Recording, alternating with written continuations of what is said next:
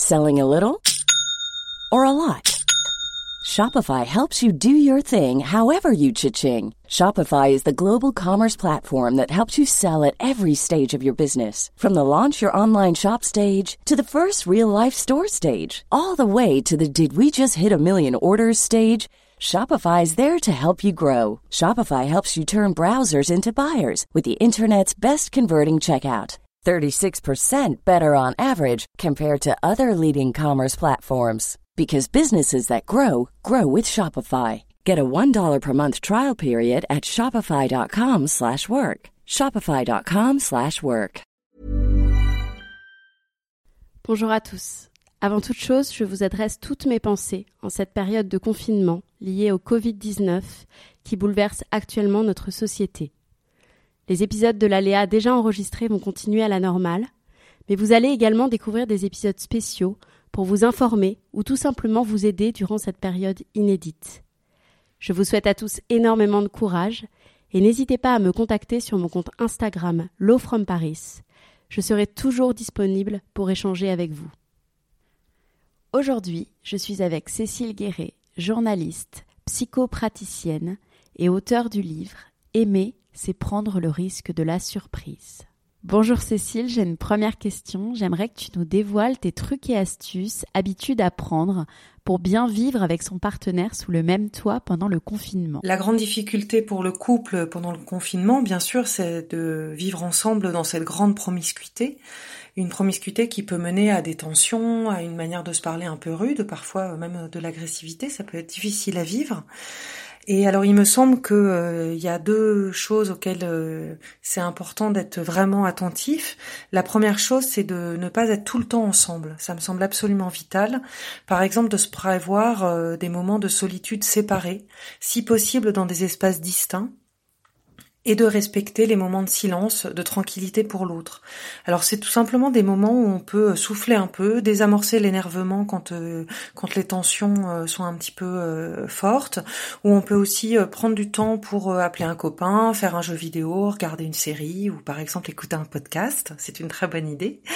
alors ça me semble vraiment important aussi que ce soit des moments où on puisse sentir chacun de quoi on aurait besoin pour cet espace de liberté là Qu'est-ce qui nous aiderait euh, De quel temps déjà on aurait besoin? Est-ce que c'est euh, une demi-heure euh, par exemple à tel moment de la journée et puis deux heures en début d'après-midi? Est-ce que c'est un grand moment par exemple toute l'après-midi? Et puis pas le matin? Voilà, de vraiment pouvoir ajuster pour chacun ces moments qui sont importants pour soi, et puis aussi euh, la possibilité de, laisser vraiment chacun euh, faire euh, ce dont il a envie à ce moment-là, sans que ça nourrisse de l'agacement. Par exemple, s'il y en a un des deux qui a envie de regarder une série en boucle, bah pourquoi pas? À ce moment-là, c'est son temps à lui, il fait bien ce qu'il veut, et d'être attentif à ne pas à ne pas juger ou à ne pas commenter ce que fait l'autre pendant ces moments où il est tranquille de son côté.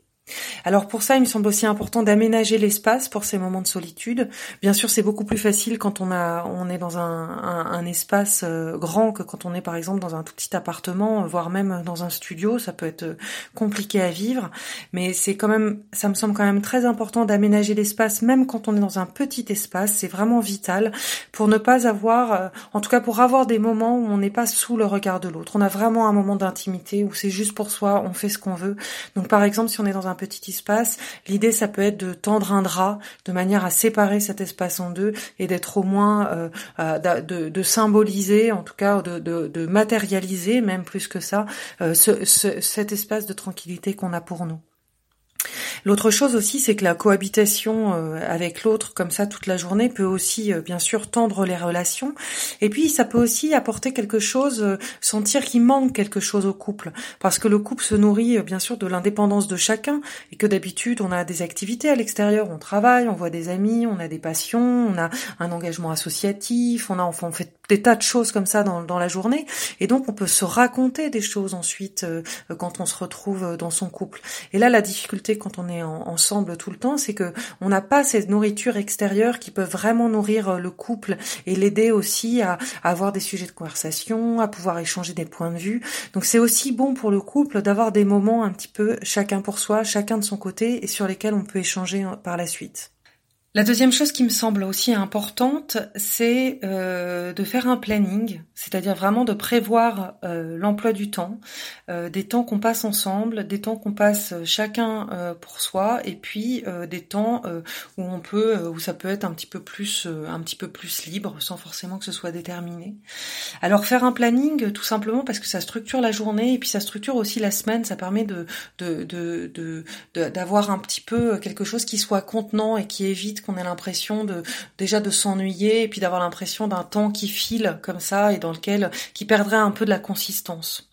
Alors pour faire ce planning, je pense que une, une, des choses à faire, notamment pour le couple, c'est de prendre vraiment le temps d'écouter les besoins de chacun, pour que chacun puisse se sentir pris en compte et puisse avoir un espace de liberté pour, pour qu'il puisse faire ce qui lui est vraiment nécessaire pour vivre au mieux ce moment de confinement. Donc que ce soit faire du yoga à tel moment, moi à tel moment j'ai besoin d'un temps pour passer des coups de fil, j'aime bien quand euh, on fait la vaisselle ensemble et qu'on discute, voilà, de pouvoir vraiment échanger sur euh, la manière d'organiser la journée, des temps qu'on passe ensemble ou pas, et qu'on puisse réajuster aussi au fur et à mesure euh, du temps de confinement pour ajuster à chacun et que ça puisse convenir aux deux et que ce soit la meilleure façon de vivre ensemble ce confinement. Comment apaiser les tensions qui peuvent survenir? Il me semble qu'il y a trois points de vigilance euh, à avoir. Le premier, ce serait d'être attentif à soi.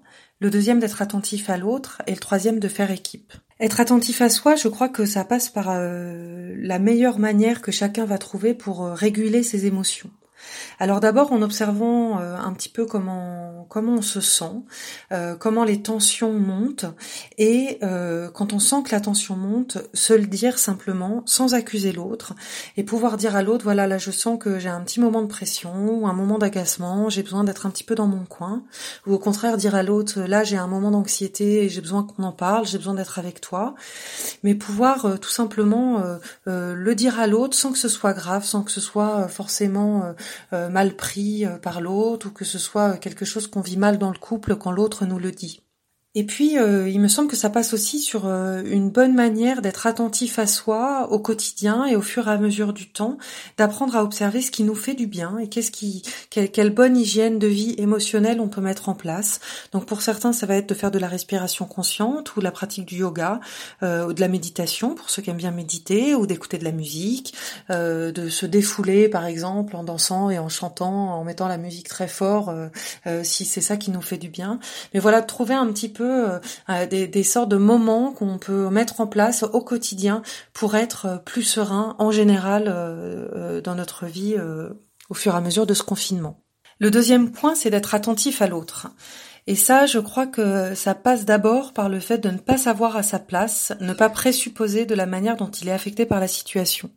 Parce qu'on n'a pas forcément la même manière de vivre le confinement, on n'a pas les mêmes inquiétudes, pas les mêmes angoisses, et pas la même manière aussi de, de sortir de, de ces inquiétudes-là, de pouvoir passer à autre chose. Il y en a pour qui euh, euh, ça va être d'être beaucoup euh, sur les réseaux sociaux ou d'être un peu scotché aux infos, alors que ça peut être très anxiogène pour certains. D'autres qui ont besoin d'appeler beaucoup leurs amis alors que d'autres n'ont pas du tout cette envie-là. Et euh, tout simplement se dire qu'on a des manières différentes de vivre le confinement, pouvoir s'en parler, se le dire et voir quel terrain d'entente on peut trouver pour que ce soit vivable et supportable pour les deux. Le deuxième point, je crois, euh, pour être attentif à l'autre, c'est de lâcher un peu du lest sur les agacements du quotidien, sur les petites exaspérations qu'on peut avoir euh, d'habitude, et peut-être aussi d'éviter les remarques euh, qui mettent un peu le feu aux poudres, d'éviter d'avoir des paroles désagréables, ou en tout cas, si c'est le cas, parce que évidemment, ça peut échapper et ça arrive, c'est le moment, je crois, de, de, de s'entraîner un petit peu, et ça peut être d'ailleurs une bonne habitude pour la suite, de s'entraîner à s'excuser auprès de l'autre, de dire tout simplement, écoute, excuse-moi, là, je suis en tension, j'ai bien conscience que je t'ai pas parlé correctement et je te prie de m'en excuser et puis puis voilà, tout simplement on passe à autre chose. Globalement, je dirais que ce serait d'être euh, compréhensif, d'être patient et d'essayer de, soutenir un peu l'autre euh, comme il peut quand on voit qu'il a des, des, signes de faiblesse, de tension, d'énervement ou de fatigue. Euh, pouvoir demander à l'autre est-ce que tu as besoin que je t'aide, est-ce que tu auras envie qu'on en parle, ou au contraire est-ce que tu as besoin d'être tout seul? Voilà, d'être vraiment d'avoir une attention un petit peu plus aigu à, notre partenaire pendant cette période de confinement. Le troisième point, c'est de faire équipe. Alors, euh, faire équipe, euh, souvent, on l'a déjà fait en fait euh, dans notre couple, on s'en est pas forcément rendu compte et on l'a pas formulé de cette manière-là. Mais c'est ces moments où on se dit qu'on va qu'on va qu'on va faire l'un avec l'autre et qu'on essaye de, de, de, ne pas être justement l'un contre l'autre, mais vraiment ensemble et qu'on va traverser ensemble ce moment difficile. Dans le couple, on a déjà traversé des épreuves, des moments pas faciles, euh, qui peuvent être, euh, par exemple, des moments difficiles dans la vie professionnelle ou des moments où on, a a eu, euh, on a traversé des, maladies ou des, des mêmes, par exemple, à la naissance euh, des enfants. Hein. ça peut être aussi des moments heureux qui sont néanmoins euh, difficiles, qui bouleversent notre rythme, qui peuvent mettre des tensions.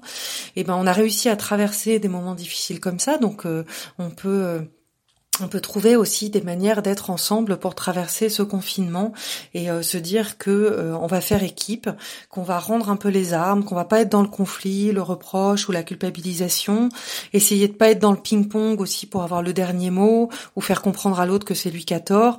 Au contraire, rompre plutôt euh, ce qui peut s'apparenter à un cercle vicieux et se dire qu'on va qu'on va plutôt essayer de faire équipe, de se parler correctement, d'être vraiment en soutien, de se prendre dans les bras, de se dire qu'on tient l'un à l'autre, et puis euh, euh, voilà, de se reconnecter le plus possible au bon moment qu'on passe ensemble euh, pour traverser ce confinement ensemble et trouver les ressources qui nous font du bien en tant que couple. Comment gérer la frustration lorsqu'on est en couple à distance et séparé malheureusement par le Covid? C'est vrai que ça peut être difficile de ne pas être confiné avec son partenaire. Alors bien sûr, on peut s'appeler, on peut euh, être en soutien pour l'autre quand euh, quand euh, c'est difficile à vivre pour l'autre, on peut faire signe à l'autre quand on a besoin nous-mêmes de soutien.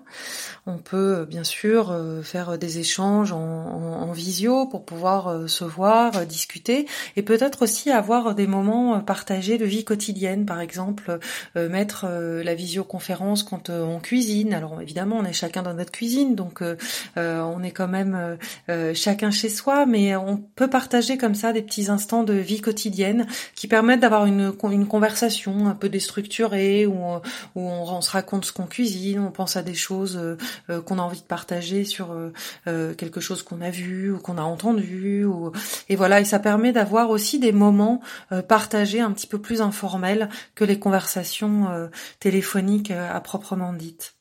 Et puis je crois que c'est important aussi de, de, faire des projets pour la suite c'est-à-dire de, de, de, s'en parler, de voir comment on aimerait éventuellement réorganiser notre vie.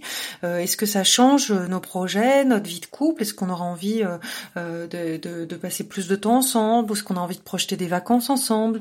Est-ce qu'on a envie de, de, je sais pas, de partager certaines activités? Ou de pouvoir aussi se dire qu'est-ce que on fera ensemble quand on sera sorti du confinement? Parce que je crois que c'est ce, ce moment du confinement, c'est évidemment une épreuve qui nous permet de sentir ce qui est important pour nous, peut-être de redéfinir euh, nos priorités, ce dont on ne veut plus et ce qu'on aimerait changer, et que euh, en plus ça peut nous faire du bien de faire des projets ensemble euh, pour la suite. Et j'ai une dernière question. En Chine, le confinement dû au coronavirus a causé une augmentation de 30% des demandes de séparation. Qu'en penses-tu et quels effets, selon toi, peuvent avoir le confinement sur le couple? Il me semble que c'est difficile euh, de prévoir ce que ça pourra donner pour les couples à la fin du confinement.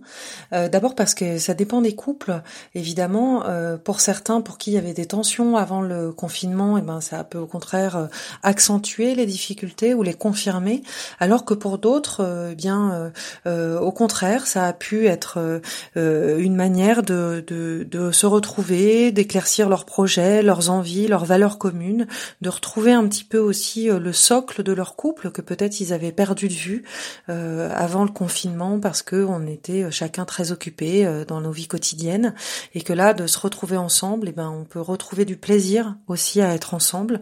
Donc je crois que la manière de vivre le confinement en fonction des couples peut être très différente. Et puis ça dépend des moments aussi. Je pense qu'il y a aussi des moments pendant ce confinement on peut passer par des moments difficiles dans le couple et puis d'autres moments où ça va mieux.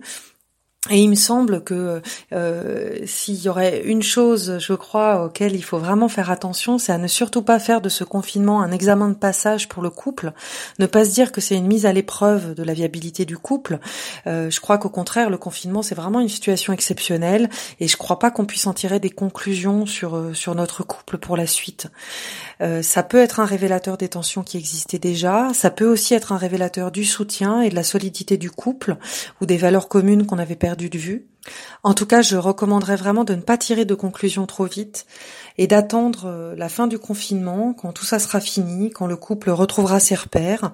C'est sûr que ça bougera encore, il y aura encore du nouveau, il y a un grand temps, je crois, d'assimilation après le confinement pour euh, se laisser le temps d'assimiler tout ce qu'on a traversé ensemble et comment, comment est le couple avec cette nouvelle expérience qu'on a vécue ensemble.